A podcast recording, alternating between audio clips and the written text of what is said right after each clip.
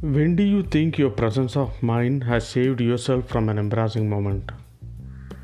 Friends, today I'll be sharing one of my stories uh, in my early days. It was a rainy day.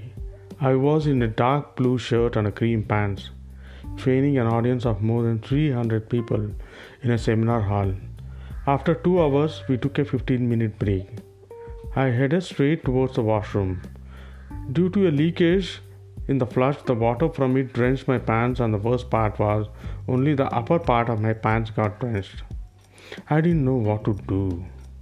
I came outside the restroom, and two girls saw my pants and started giggling.